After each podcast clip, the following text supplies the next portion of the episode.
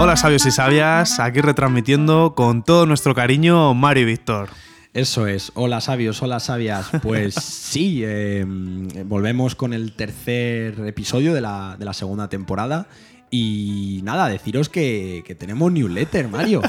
Que ya tenemos una newsletter, pero que funciona, o sea, Una de las buenas. De la que te puedes apuntar y todo, ¿eh? Claro, puedes tener una newsletter que no funciona y la nuestra ya funciona, así que eh, os invitamos a que, a que os apuntéis. Sí, porque vamos a empezar con lo de las redes sociales y tal. ¿A quién importa eso, tío? Sí, no, hemos, hemos decidido simplificar. Que es lo que tenemos, una newsletter y ya está. Por el momento tenemos una newsletter eh, y nada, pues eh, Mario la verdad es que le ha dado ahí, ha hecho un trabajo de brocha, no, no brocha gorda, más bien pincel fino a la web. Fino, ha sido preciso, ha sido un trabajo de, de Y ha profesional. quedado, ya ha quedado muy bien, ¿eh? A mí sinceramente me, me impresionó y... Con os recursos nuestros, además, con nuestras fotitos, nuestras cosas, no tirando de librerías, ¿eh? Exacto. Original, tío. Original, así que chicos, nada, es un vistazo, cinco segundos y vais a, y vais a disfrutarlo. Entonces, a ver, eh, el tema de hoy es eh, la, la ley del 2080 o, ley de Pareto también. La ley de. Pareto, sí, de ese italiano ahí que hizo ese estudio de su pueblo, ¿eh? Sí, eh, bueno, por daros una pequeña introducción y porque pues tengáis un sentido de la historia, deciros que este hombre era, era un economista, un sociólogo eh, italiano que básicamente se le encargó, se le encargó cómo está distribuida la riqueza en su ciudad o de otra manera dónde, dónde estaba la pasta en su ciudad, dónde se movían los pilles. Sí. Y entonces, pues este hombre se dio cuenta de que el 20% de la población de, de- de la ciudad eh, era la que tenía en sus manos el 80% de- del dinero, ¿no? Y el 80% Sí. restante, pues tendría el 20%. Entonces había, pues, una gran diferencia entre unos y otros. Y Sí. parece una, una cifra un poco llamativa, ¿no? Sí, pero bueno, y un poco llevándolo así a la vida y dejándonos de ese un poco de economía y ese tostón, es que el 80% de las consecuencias proviene del 20% de las causas. Con eso es lo que nos tenemos que quedar o en función de eso vamos a nosotros a hacer este podcast, ¿no? Sí, al final que eso, pe- pequeños, eh, pequeñas acciones, pequeños eh, motivos, o no pequeños, pero un pequeño número de ellos son los que van a generar el mayor número de, la gran mayoría de los, de los efectos. El nombre, el, el 2080, no, o la ley en sí, no, no tiene como un... em, como una demostración estricta, Sí, no, no no es- tiene una fórmula Los matemática. porcentajes no es que sean estrictos y que siempre se dé un 80-20 o 20-80, como lo quiera llamar. Es un poco, digamos que si simplificamos las cosas y nos centramos en las más importantes, nos darán un gran beneficio, una gran satisfacción. Exacto. Entonces, bueno, pues lo, lo que, lo, que, lo que es interesante es ver que ese patrón se repite en, en muchas áreas, eh, como, como bien ha dicho antes Mario. Y nada, pues yo creo que lo, lo mejor es que demos un poco eh, el funcionamiento de, de esta ley, Sí. de este principio de Pareto, y que la gente, pues, como siempre, pueda, pueda aplicarlo en sus casas con una sonrisa y, y que les funcione, sobre todo. claro. Eso es, entonces vamos a la parte práctica y a ver cómo se aplicaría esto del 2080 en nuestras vidas o cómo lo hemos aplicado Víctor y yo. Cada uno tendrá sus métodos, pero Víctor y yo lo hemos aplicado de una forma muy sencilla. Sí, eso, cada uno tiene sus métodos, pero aplicar los nuestros que, que son los que funcionan. Rechazar imitaciones. Eso es. No ley de Paroto, de No, Pareto. de tiene, Pareto. tiene que ser de Pareto.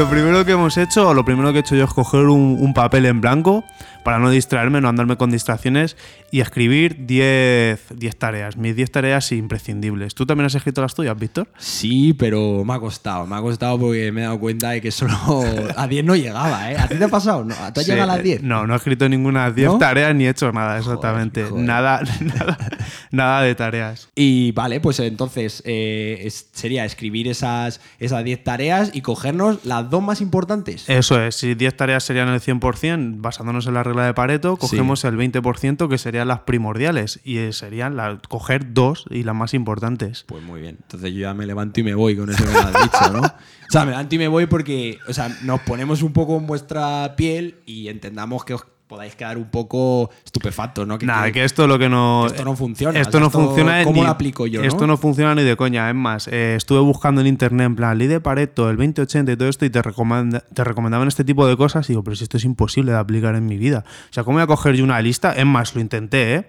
Cogí una lista, me puse la. Intenté poner las 10 tareas y puse 3, tío. Puse 3 o 4 como mucho, que era. eh, sí, quiero seguir yendo al gimnasio. Eh, sí, quiero seguir estudiando.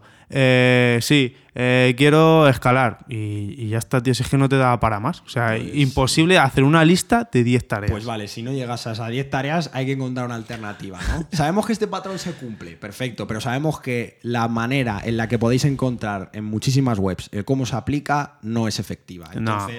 Pues Mario y yo hemos encontrado una manera alternativa que nos parece mucho más sencilla y aquí somos amigos de la sencillez, todo lo que os Sí. haga la vida fácil es mejor, Sí, está sí. bien.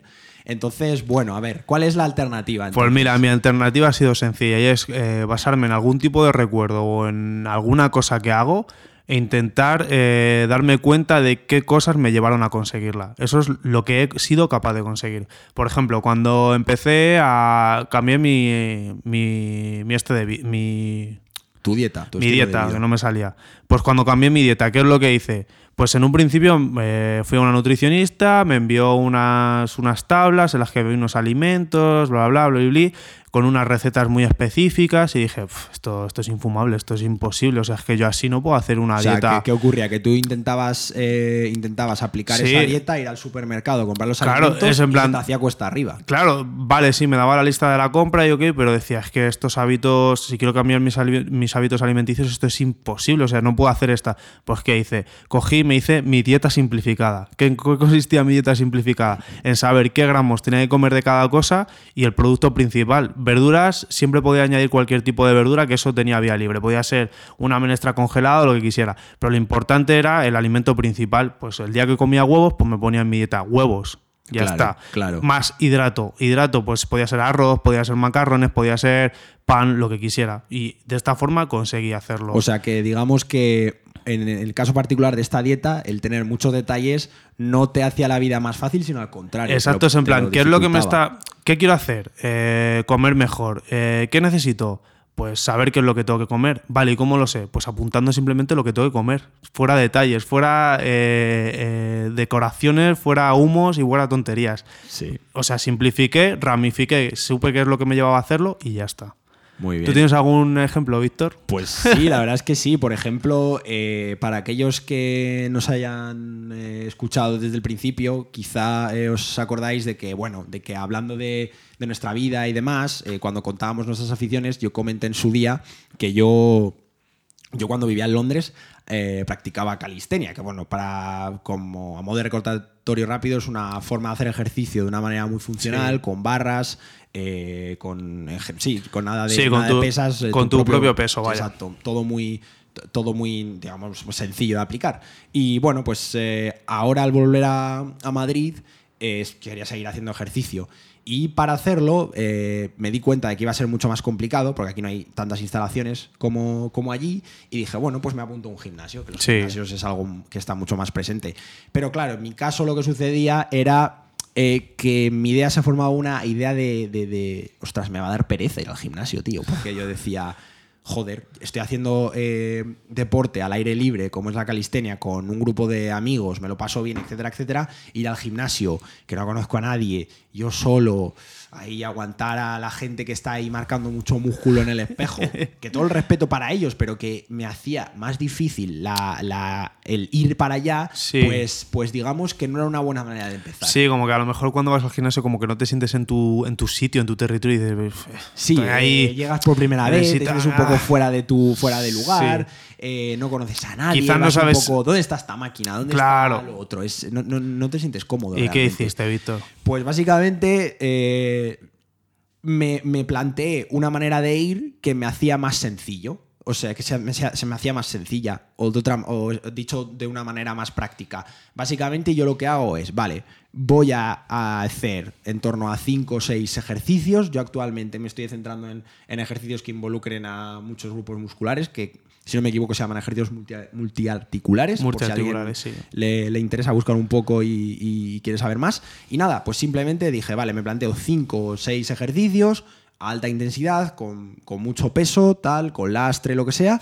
Y eh, lo que hago es que voy al, voy al, voy al gimnasio, eh, lo hago lo más rápido posible, pocos descansos entre series y con mi, con mi música. Y de esa manera me siento bien. ¿Por qué? Porque sé que lo voy a hacer eh, de, la, de, la, de, la, manera que me va a ayudar a conseguir mi objetivo y que además no se me va a hacer tanta bola el ir. No voy a tener que estar eh, pensando, vale, ahora tengo que hacer este ejercicio o era el otro. Vale, eso significa que voy a tener que pasar más tiempo en el gimnasio, lo cual no me gusta. Lo hago rápido, lo hago bien y me voy a casa pues contento porque, bueno, el ejercicio libera endorfinas, que narices. Así que, así que me fue más fácil ir así, la verdad. O sea, que básicamente lo que hiciste es un poco, eh, podías tener esas tablas en las que te dicen hacer extensión de tríceps en polea de no sé qué, o hacer, si no dijiste, a ver, ¿cuál es mi objetivo? Yo quiero estar en forma, quiero ganar masa o lo que sea, ¿y qué es lo que necesito hacer? Pues ejercicios más básicos son más completos. Exacto. Y hasta, ¿qué es lo que voy a ser capaz de hacer? Esto, punto. Y si algún, si algún momento, por ejemplo, necesito utilizar tal estación de trabajo y está ocupada por alguien, claro.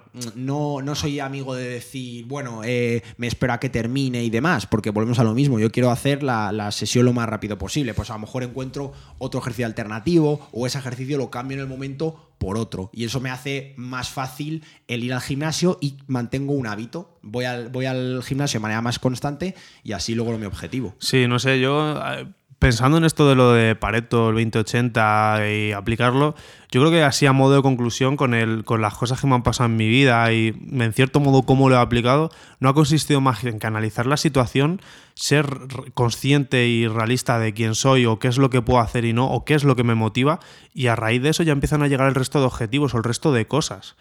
Sí, no, al final, al final yo creo que lo que has dicho del, supermercado, de a comprar la comida, es algo que le puede pasar a más gente y que al final una medida o un hábito o una acción es tan buena como tú seas capaz de aplicarla. Es decir, yo te podría decir, eh, es recomendable cada día antes de ir a desayunar hacer, por ejemplo, yo qué sé, 100 flexiones. Y a lo mejor tú te levantas con un cuerpo destrozado sí. y dices, no tengo ganas casi ni, ni, ni, de andar, ¿cómo voy a ponerme a hacer 100 flexiones? Entonces, si no vas a ser capaz de mantenerlo, mejor no lo hagas. Encuentra una alternativa. Y eso es lo que ha hecho tanto Mario como, como yo si os, guiáis por aquello que ya está escrito sobre esta ley del 2080, eh, vais a ver eh, mucho, mucha, yo diría, sin faltar el respeto, pero me, me, me sí. suscita que es como es paja, que al final muchas veces no podemos aplicar. Entonces, es mejor, es mejor en ese caso simplificar. Sí, es como centrarte en tus objetivos principales o en los objetivos que realmente puedes cumplir. Como por ejemplo, cuando estabas leyendo sobre esto de Pareto, hemos estado leyendo, hemos encontrado ejemplos como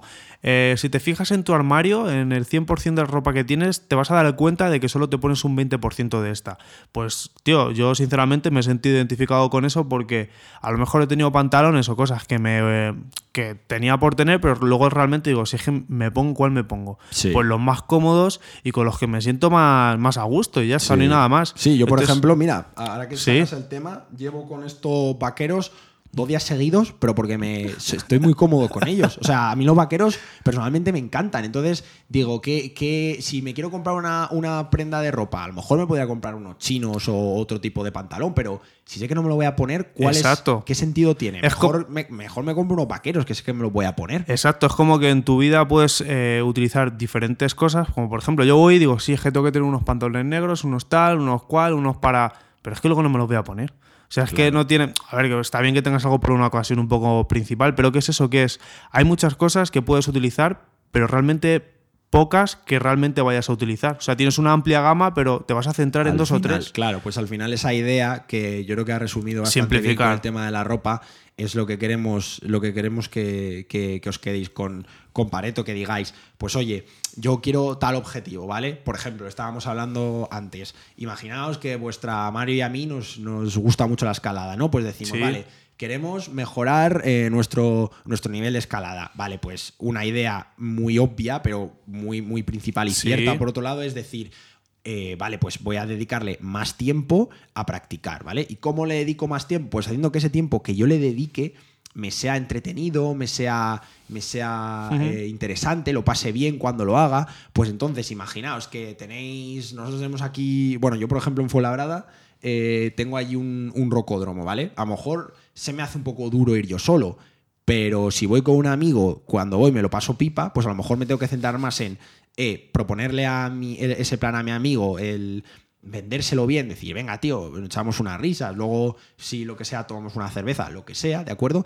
Y así yo sé que va a ser más fácil ir al rocódromo, que es la causa principal de que yo escale mejor, y una vez que empiece a ir a lo largo del tiempo, voy a notar que mi meta, que era escalar mejor, se va a cumplir. Entonces, en lugar de decir, voy al rocódromo todos los días a las 6 de la mañana, estoy ahí como un, clavo, un jornalero. Sí. ¿Por qué, tío? Voy a hacer una Si no vas- dieta, voy a entrenar mis dedos, voy a hacer Va- este vas- tipo de dominada, voy si, a... No. si no, si no vas a, si no vas a ser capaz de mantener ese ritmo, Claro. redúcelo y, y- y céntrate en aquello que sea más importante y poco a poco verás la mejora que te, que te produce. Sí, es un poco como, como que parece que estamos hablando todo el rato sobre lo mismo, pero es que es sencillo. Es, es una regla sencilla y son ejemplos que, que contamos que nos han validado a nosotros y es que de eso se trata, no hay más. Eso es, o sea, eh, por ponerlo de otra manera, otro ejemplo más para que os quede claro. Imaginaos que vuestra, que vuestra finalidad es eh, ahorrar más dinero eh, al, Sí. al final de mes, ¿no? Pues alguien puede, alguien puede motivarse, leerse unos cuantos artículos y decir, venga.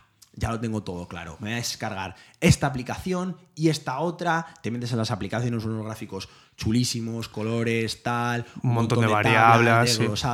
Todo perfecto, ¿vale? Y las aplico, pa, pa, pa, pa, y empiezo a meter datos.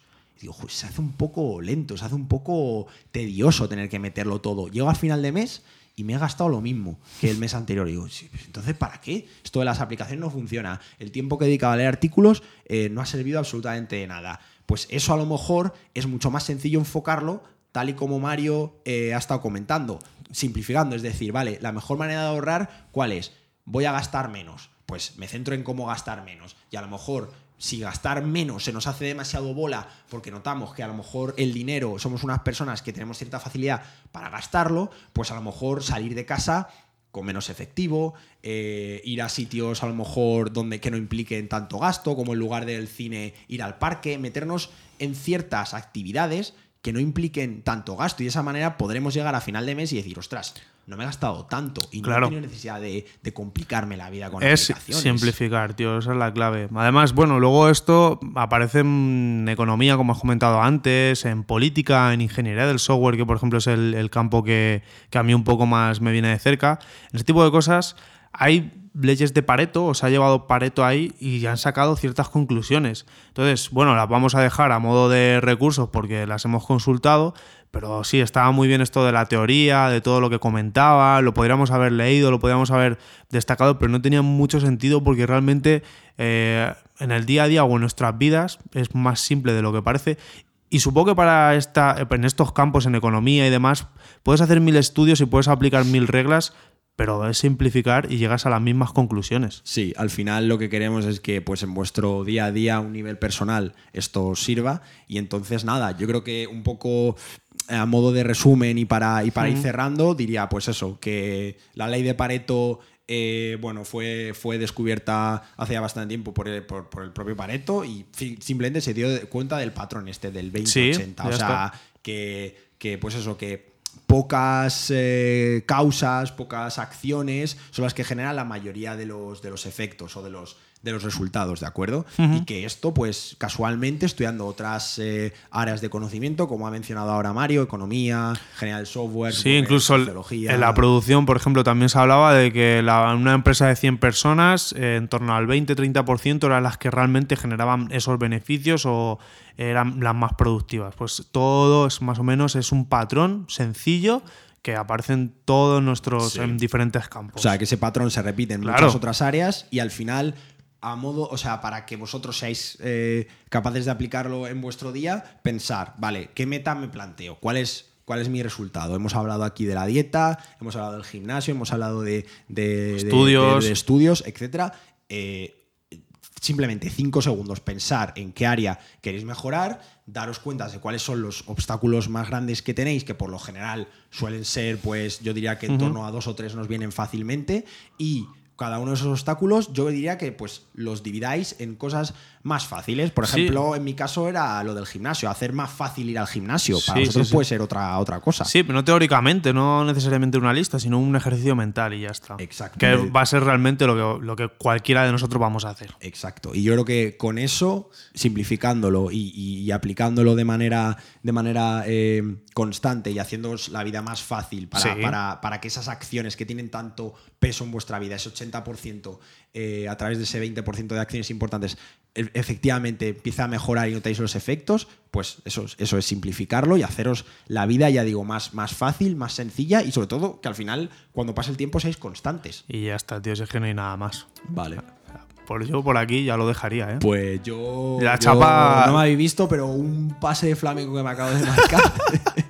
y nada, eh, un placer como siempre. Y nada, hasta el siguiente episodio. Si eso, hasta pronto, sabes si sabías. Hasta pronto.